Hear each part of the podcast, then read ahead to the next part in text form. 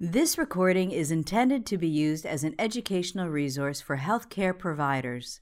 It is in no way a substitute for the independent decision making and judgment of a qualified healthcare professional. It should not be used to make a diagnosis or to overrule the advice of a qualified healthcare provider, nor should it be used to provide advice for emergency medical treatment. Welcome to World Shared Practices Forum. I'm Dr. Jeff Burns, Chief of Critical Care at Boston Children's Hospital and Harvard Medical School. We're very pleased to have with us today Dr. Pat Kochanek. Dr. Kochanek is the Grenvik Professor of Critical Care Medicine at the University of Pittsburgh School of Medicine. He's also the director of the Safar Research Center at the University of Pittsburgh. And finally, he is the editor in chief of Pediatric Critical Care Medicine for the past 14 years. Pat, welcome. It's a real pleasure to be here, really.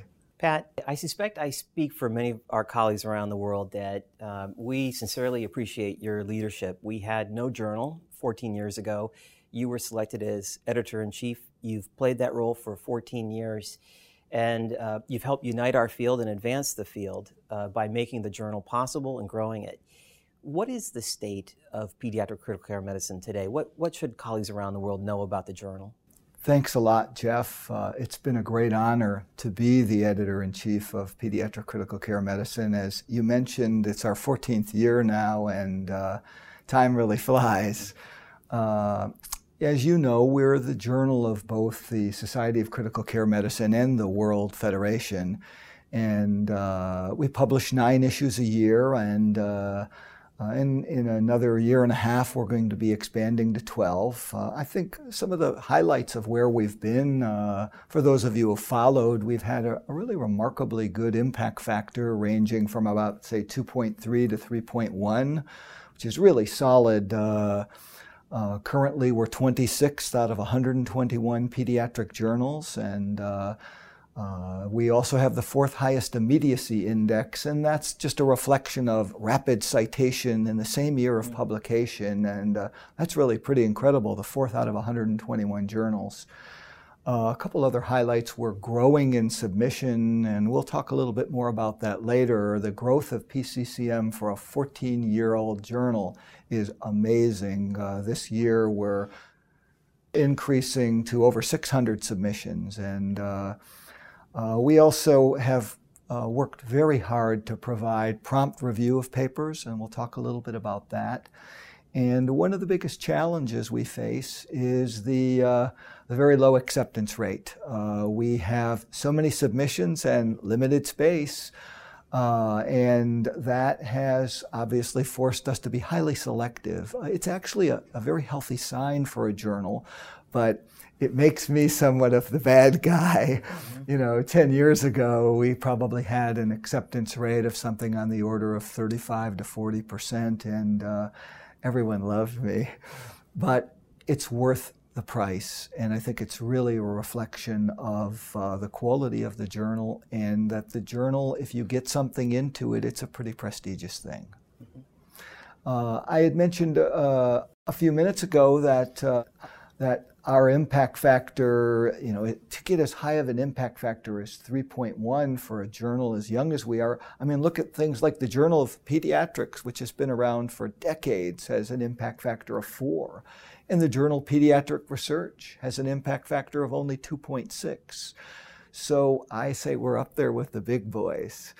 And uh, it's, it's a really, I think it's a really impressive thing. Uh, and uh, I think it meant you could say, wow, you've done such a great job on it. But I, I really think the field was just ready for the journal. It was overdue. And uh, it's been kind of like a snowball going downhill. It's been an easy ride, to tell you the truth. Uh, I would also say something about uh, the growth of the journal from the standpoint of citations. And uh, you see on this slide here on the right, that we are on track for over 4,000 citations this year of articles published in PCCM, and that will be up from about 3,500 last year. You can see the growth of citations is really impressive, and it's a, it's a very healthy thing. And uh, I'm, I'm really pleased with it, and I think it really bodes well for the future of our journal. And uh, I think that uh, you will see that the impact factor is going to continue to steadily, uh, to steadily increase. So, Pat, that, that's a very impressive statistic 4,000 citations. What are the most cited articles in PCCM? What should our colleagues know about that around the world? That's a great question. And we have really kept very careful tabs on that. It's something that's really important to me. I, I want to know the articles that we're accepting are important. Uh, and certainly citation is one of the metrics of that. And if you look, uh, you can see that uh, by far and away the most uh, highly cited article published uh, since pediatric critical care medicine has been indexed is uh, Bram Goldstein and the guidelines uh, the, the, sepsis definition article, and uh, that article has really been uh, highly cited. Uh, you can also see, though, the kind of categories of articles that have been interest to our readership. Uh, articles on hyperglycemia, we went through that period of of uh, glucose regulation, and that was a very, very popular topic. It's starting to wane a little bit. Uh, sedation has always been an important topic, and I think we all struggle with that, and the journal uh, reflects that. Uh, the topics of cardiac intensive care, there's been a very dedicated uh, readership and a group of submitting authors on pediatric cardiac uh, intensive care, and I think it's been an extremely important uh, component of the journal. I, am really pleased with that, that section. It's very high quality. We've also had uh, you may recognize a, a, a quite an uptick in interest in renal critical care.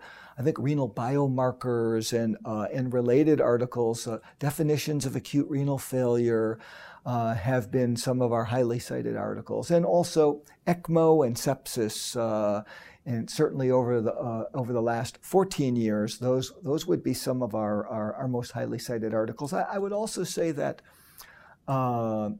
uh, the, that if you look at what is on the clock right now, what is on the clock for our impact factor, I, I can, I'm, I'm kind of proud to say that the article that is the most highly uh, cited is the Pediatric Head Injury Guidelines. And as you saw, a definitions document or guidelines documents often are very highly cited, uh, not always, but, but often. And I think it's really important to recognize I mentioned that citation is one uh, metric, but the other impact, uh, other important metric is downloads. And they don't always go in parallel. And if I were to kind of explain to, the, uh, to our readership, uh, citations are coming from obviously authors but the downloads, I think, are coming from people interested in the educational materials in the journal. Sometimes they're the same. The head injury gu- guidelines, for example, has been not only our most highly cited, but also our most highly downloaded. But when it comes to scientific articles, an article that really is influencing clinical practice is one that will be highly downloaded. And uh, something that may have specific scientific interest might be one that is more highly cited. And so we are very, very careful to keep an eye on both of those. And, and I have uh, since I began as, as, editor. And I think that it does influence, uh, uh, to some extent, what gets published. And I think uh, uh, we're, we're very in tune to that. Well, as you noted, the Bram Goldstein article really kind of helped advance the field because that committee did the work of let's define sepsis so that we can more carefully study it. But I wonder if I could turn to our colleagues around the world, and uh, we have a question to ask. Could you first identify your city and country location? And the question is this Of the articles on the screen that we're showing now, uh, which have been the most influential in your clinical practice? Uh, really, as uh, Dr. Kochanek just said, which have you downloaded the most frequently to guide clinical practice in your pediatric intensive care unit. So, Pat, um, you know, the growth you've described very well, uh, these new sections. If you had to grow a section of the journal, uh, which would you grow next? Well, I think it's a it's a really great question, Jeff, and uh, I think that uh, you can see on the slide here the, the, the breadth of the type of uh, articles that we publish. But to try to specifically answer the question, really, I let the field grow the journal.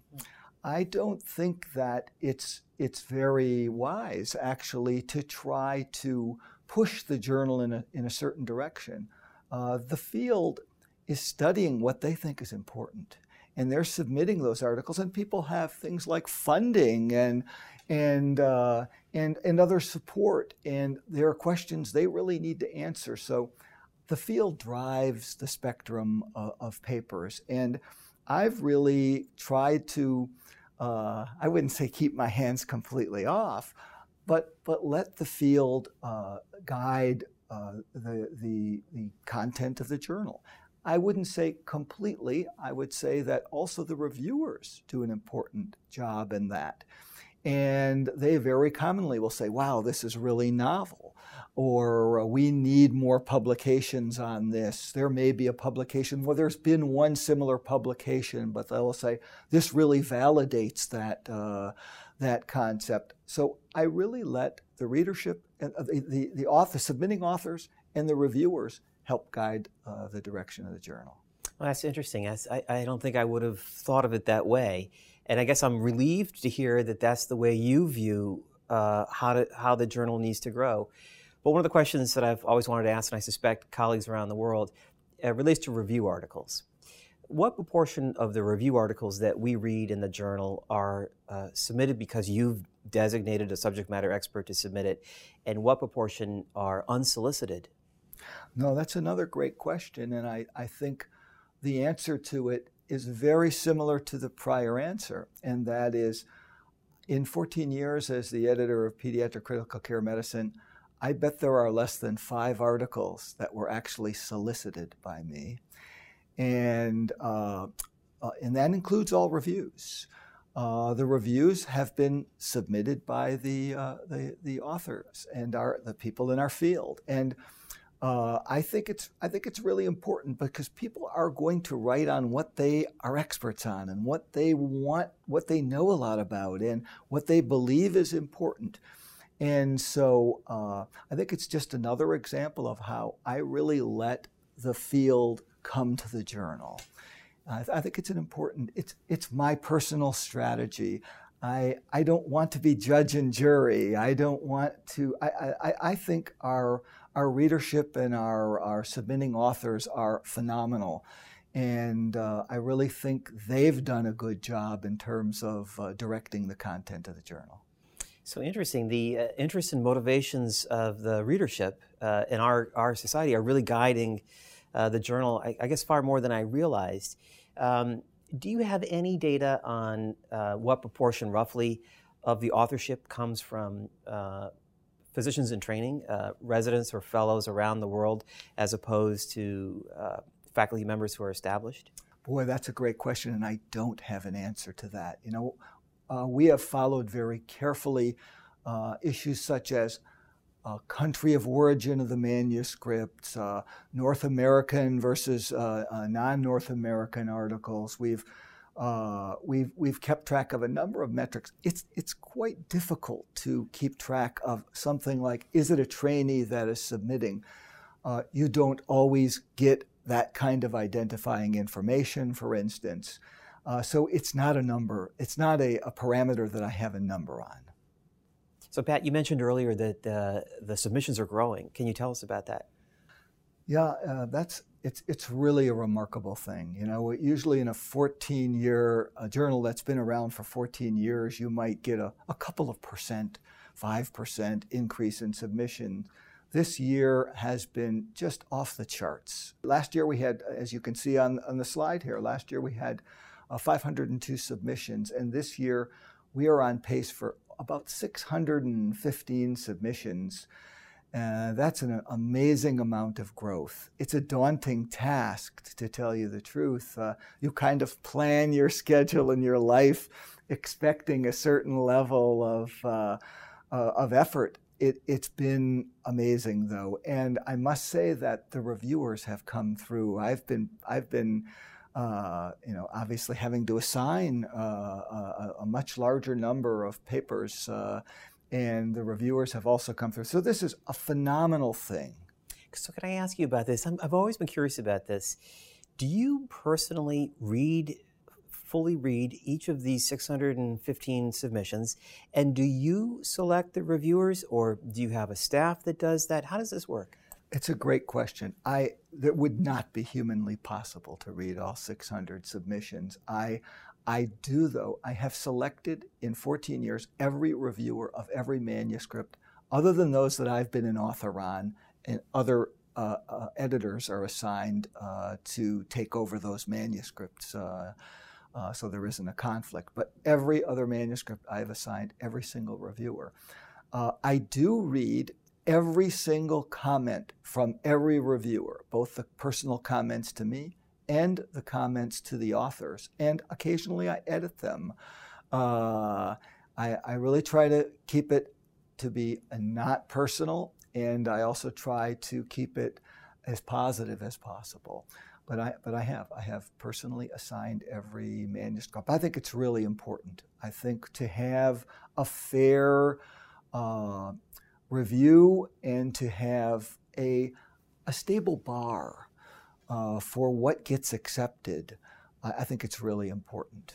Well, that's a tribute to you because I understand that that's not the case at every journal that the editor necessarily assigns the reviewers. So the fact that you're doing that is um, is real quality assurance for the field. No, I think all of us that review a lot of papers know that there's a lot of trolling for reviewers now. You can be asked to review papers that you don't even feel qualified to review.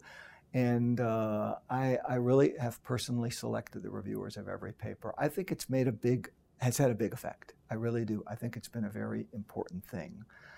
Um, I also wanted to, to, to, mention a little bit, uh, you saw the growth of submissions. Uh, one of the things I'm always asked is, well, where are they coming from? And uh, it has been really surprising that over the years, how stable the submission percentage from uh, the, the US versus international has been, it has been about 50 50 uh, throughout my 14 years. And I think it was just basically a, a guess in the beginning, but I can say that basically every day that I have served as, the, as the editor, I have 50% editorial board members from the US and 50% internationally. And I've been very meticulous about replacing people and rotating people, always an international or a US uh, reviewer. And uh, I think that's been really important too because. Uh, the perspective on some of the papers, a third world paper, for instance, it's really important to have the right reviewers uh, review those papers. And uh, you can see if you look at the breakdown, uh, uh, the, the international countries contributing articles, it varies some. There's some flux in that, but what you see here is, is very typical for, for a given year. And uh, there, there are uh, many countries that will have only, say, one submission from. Also, there's a uh, there's a number of countries. But I think the, the bottom line is we're an extremely international journal. We've been that from the word go. And uh, I also wanted to mention something that I think many people don't know, and that was uh, the role of Jeff Barker. And Jeff Bar- Barker, you know, the chief at uh, Toronto Sick Kids, uh, uh, 14 or, or so years ago when I first began, I, I met with him. He was one of the original people involved in the uh, the development of the journal, the concept of it, and he was incredibly helpful at guiding me in, uh, in, in, identifying who around the globe were the, the, the many of the, uh, the, the uh, exceptional intensivists and, uh, uh, and good reviewers. And it was really an important thing. I, I would never take credit. I, I didn't know many of the, the people. And I must say also that they embraced the journal and they embraced me remarkably. I, am very thankful to them for that. Uh, and I think it was critical to the success of the journal. And so I think everyone in our field owes Jeff uh, a, a, special gratitude, and I, I, think many people don't know that. So, Pat, as um, someone who has submitted articles to the journal, uh, I know there are probably many colleagues around the world who are curious how does the process work? How many days does it take? What are you looking for? Well, you know, in the field of medical publishing, the metric that everyone follows is time to first disposition. That is really a key. If a paper is going to be rejected, you'd like to know as promptly as possible. If a paper has a chance, you you want to know well it it, it, it it's on the border but I'm I'm uh, you know it's on the borderline but I'm really willing to take a chance and and and resubmit and revise so Time to first dispo is really the key uh, number. And as you can see on this graph here, I had a little bit of a learning curve with that, but for now, uh, really since 2007, we've had a really excellent time to first dispo around 25 to 26 days. It's been very consistent. You can see in the year 2009, it was a remarkable 15. I must have been on caffeine that year. uh, but uh, that's a really good number. I think it's, it's better than a lot of journals. And I think it's a reflection of uh, our reviewers and their commitment to getting you a prompt review. Uh, and uh, and because sure my my role in that is getting those getting those reviews and then my following through. But I can't generate these kind of numbers unless our our reviewers are coming through, and they've been great. Well, as I mentioned earlier, Jeff, one of the biggest challenges I have right now is that with submissions going up uh, and pages not going up for another year and a half, uh, is uh, uh, the the acceptance rate of manuscript has been steadily falling, and uh, this is this is something that, uh, although it's difficult to get a rejection letter, and uh, it, it's something that oftentimes pains me greatly. It really is a sign of quality, and you can see here on this slide that uh, the acceptance rate for articles in PCCM has just been steadily decreasing, and uh, last year we were at 19%, and currently we're at 19%. And to be quite honest, I think given the number of submissions, we're going to ultimately have to be a little bit lower than that, even. That's a remarkable number. Uh, it's, it's, a, it's a number lower than many of the, uh, uh the, some of the top pediatric journals I know. And, uh, and so I, I, guess I would just say that uh, it, it, it is painful but it is important. And I hope that our readership and our submitting authors both realize that uh, it's a really, really good thing, uh, and uh, that uh, we, we, we, we're suffering a little bit with it, but uh, I think that overall it, it's a healthy sign for our field. And I think uh, I think most of our colleagues would acknowledge that that represents good growth. But I, I have to ask you, as someone who has both uh, been at the receiving end of uh, rejections, and um, you know, sometimes you can receive a, a very terse uh, review, and you and you're frustrated what happened there, and sometimes you can get a review that you feel is so thoughtful. And I also have to ask you, as a reviewer for you, what makes a good review? What makes a good review? I think that one of the things that I've done to try to uh, get good reviews, good reviews are something that if your paper is rejected or if your paper is, is ultimately accepted, the review should make your paper better. Uh, you should learn something from your review. It should be a collegial review. Uh, and uh, it can be tough, but it, it should be fair. And I think one of the ways that I have really tried to optimize the review, and you're never perfect, but I really believe we've done a, a, a, an excellent job at this. It's something I've put a personal touch on, and that is to involve the editorial board as much as possible. And you can see I, have graphed out here uh, last year 54% of the reviews of articles submitted to PCCM were done by the editorial board. That is an extremely high number for a journal of our age. I'm extremely grateful that the SCCM and the World Federation has allowed me to have a large editorial board. And I think it's really important because the editorial board uh, allows me to have a very stable uh, bar for acceptance. It also, I, I know uh, that the quality of the review is going to be, uh, you know, at a certain level. Now, what I generally do, and maybe uh, the, the, submitting authors and the re- readership don't know this, in almost every paper that I've ever assigned in PCCM, there's at least one editorial board member that is a reviewer. Uh, sometimes there are two or three, but there's almost always at least one, so that that bar is set, and I know when I get a review back, because I know everyone's metric and everyone's a little bit different, but I, I do know them. But I do also try to bring on some new reviewers, and so maybe the second reviewer or a third reviewer uh, might be uh, a reviewer that is an ad hoc reviewer that may many ad hoc reviewers have done a lot of reviews, but some haven't.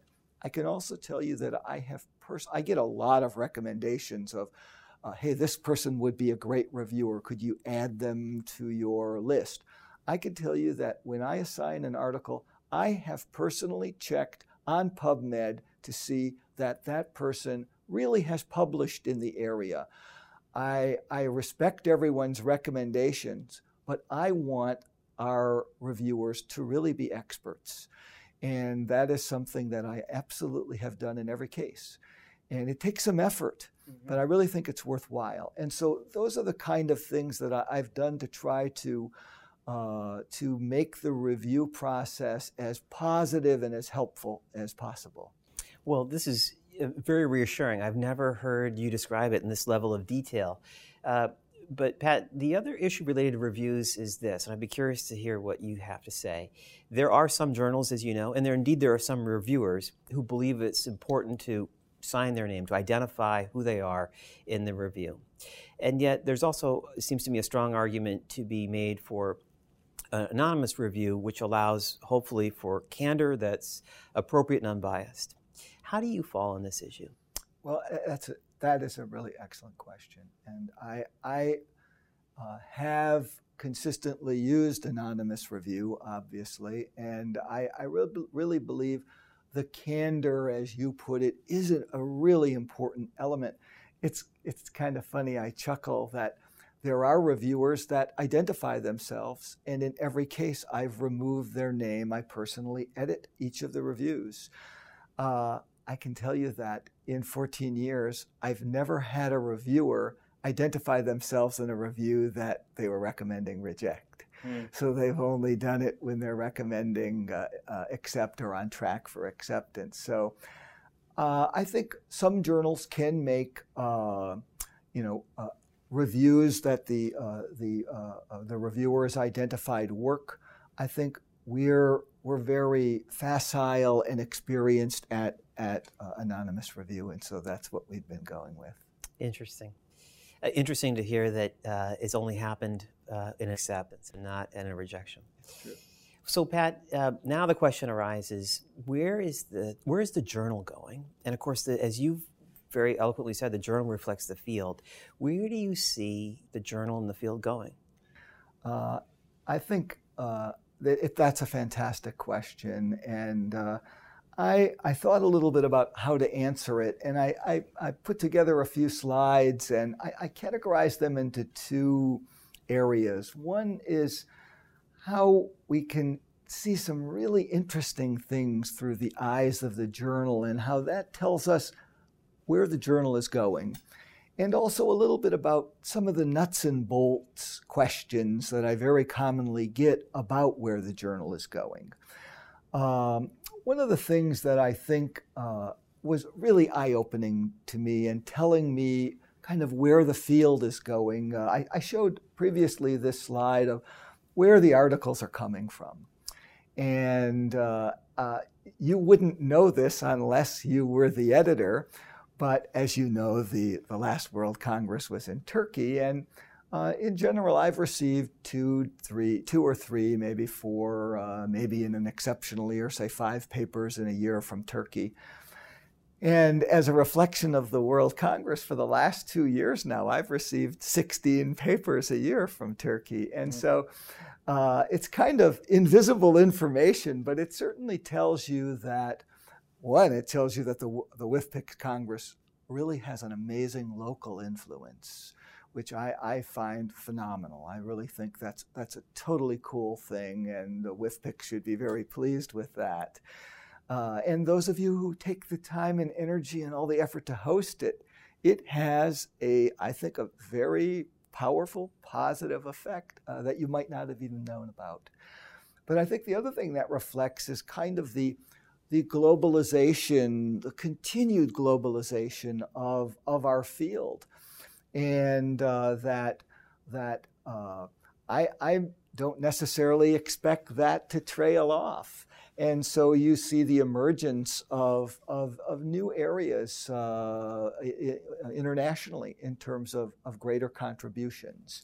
So that's one example. another example, uh, you know, uh, a few weeks ago, I had the great honor of being one of the speakers uh, at the retirement of Frank Shann, and uh, a really important person in our field. And, uh, and it was in Melbourne, Australia, a fantastic place. And uh, I, I, went down there and they had a meet the editor session. And uh, it was really, really exciting. There was an excellent crowd. There was a buzz. There were great questions. There were uh, several lo- editors of local uh, journals in Australia and New Zealand. And I was really the uh, representative of, of, an international journal. And uh, I, I, I was really impressed. I was really impressed with uh, the questions and with the, uh, the energy level. And, and I looked and I said to myself, wow, look at the Pediatric Critical Care Medicine editorial board. We've got a senior editor, we've got multiple associate editors, we've got section editors uh, from Australia, and uh, there's a remarkable presence. I myself, don't sit down and, and necessarily map this out any given day. And I just looked and said, this really tells you kind of also where the journal is going. Another example of the international uh, uh, powers that there are out there. And I think uh, there's some great things going on down under, many multi center trials.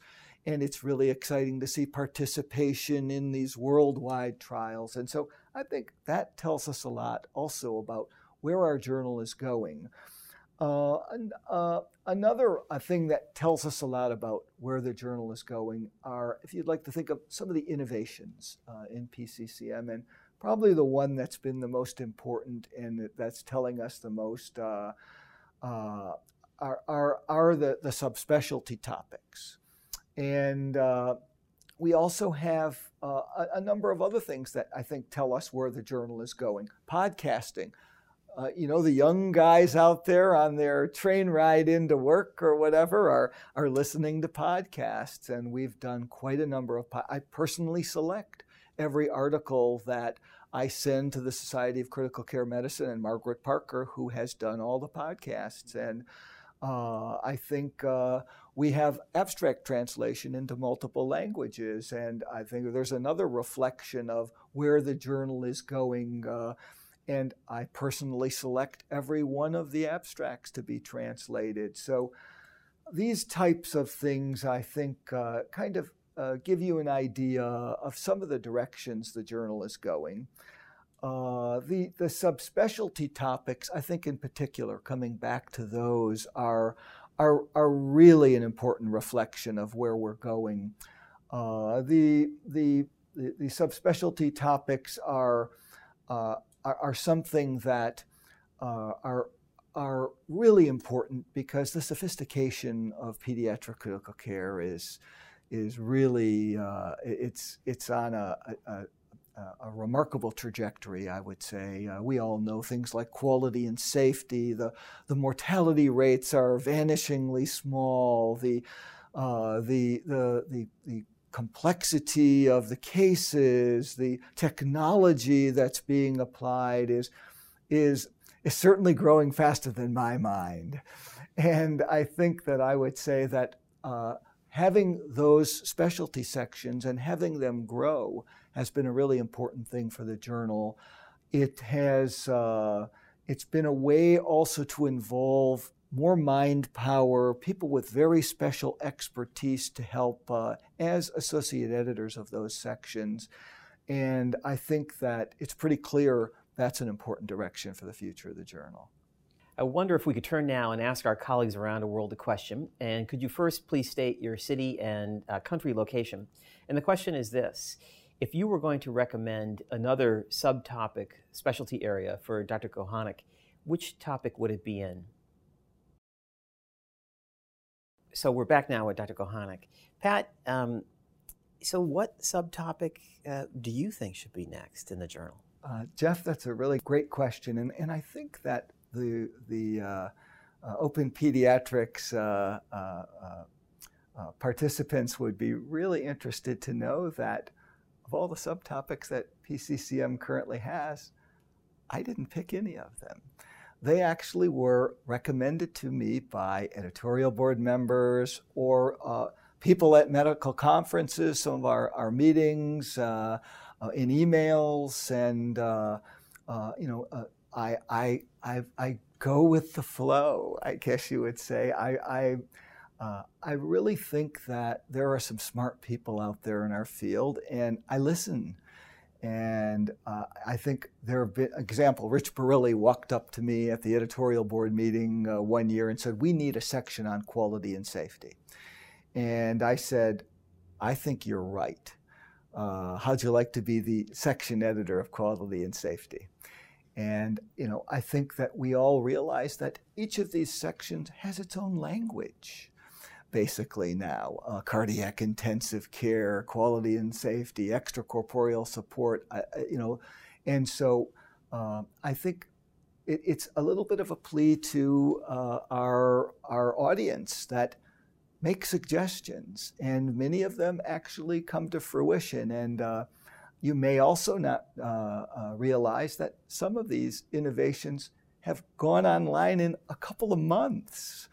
And so things can change really quickly in the journal. And I'm really excited when they happen. Very commonly, I'll write a foreword about it, uh, talk a little bit about why uh, the decision was made to do this, uh, talk about, you know, uh, uh, for instance, there may be 10 articles on quality and safety over the last year, and we never categorized them that way. And I look back and I say, wow, we are ready for this, for example. And so I, I think uh, my plea to you is to communicate, to send us your ideas. And, uh, you know, we might not take all of them, but you might be surprised that you see your section or your idea in PCCM.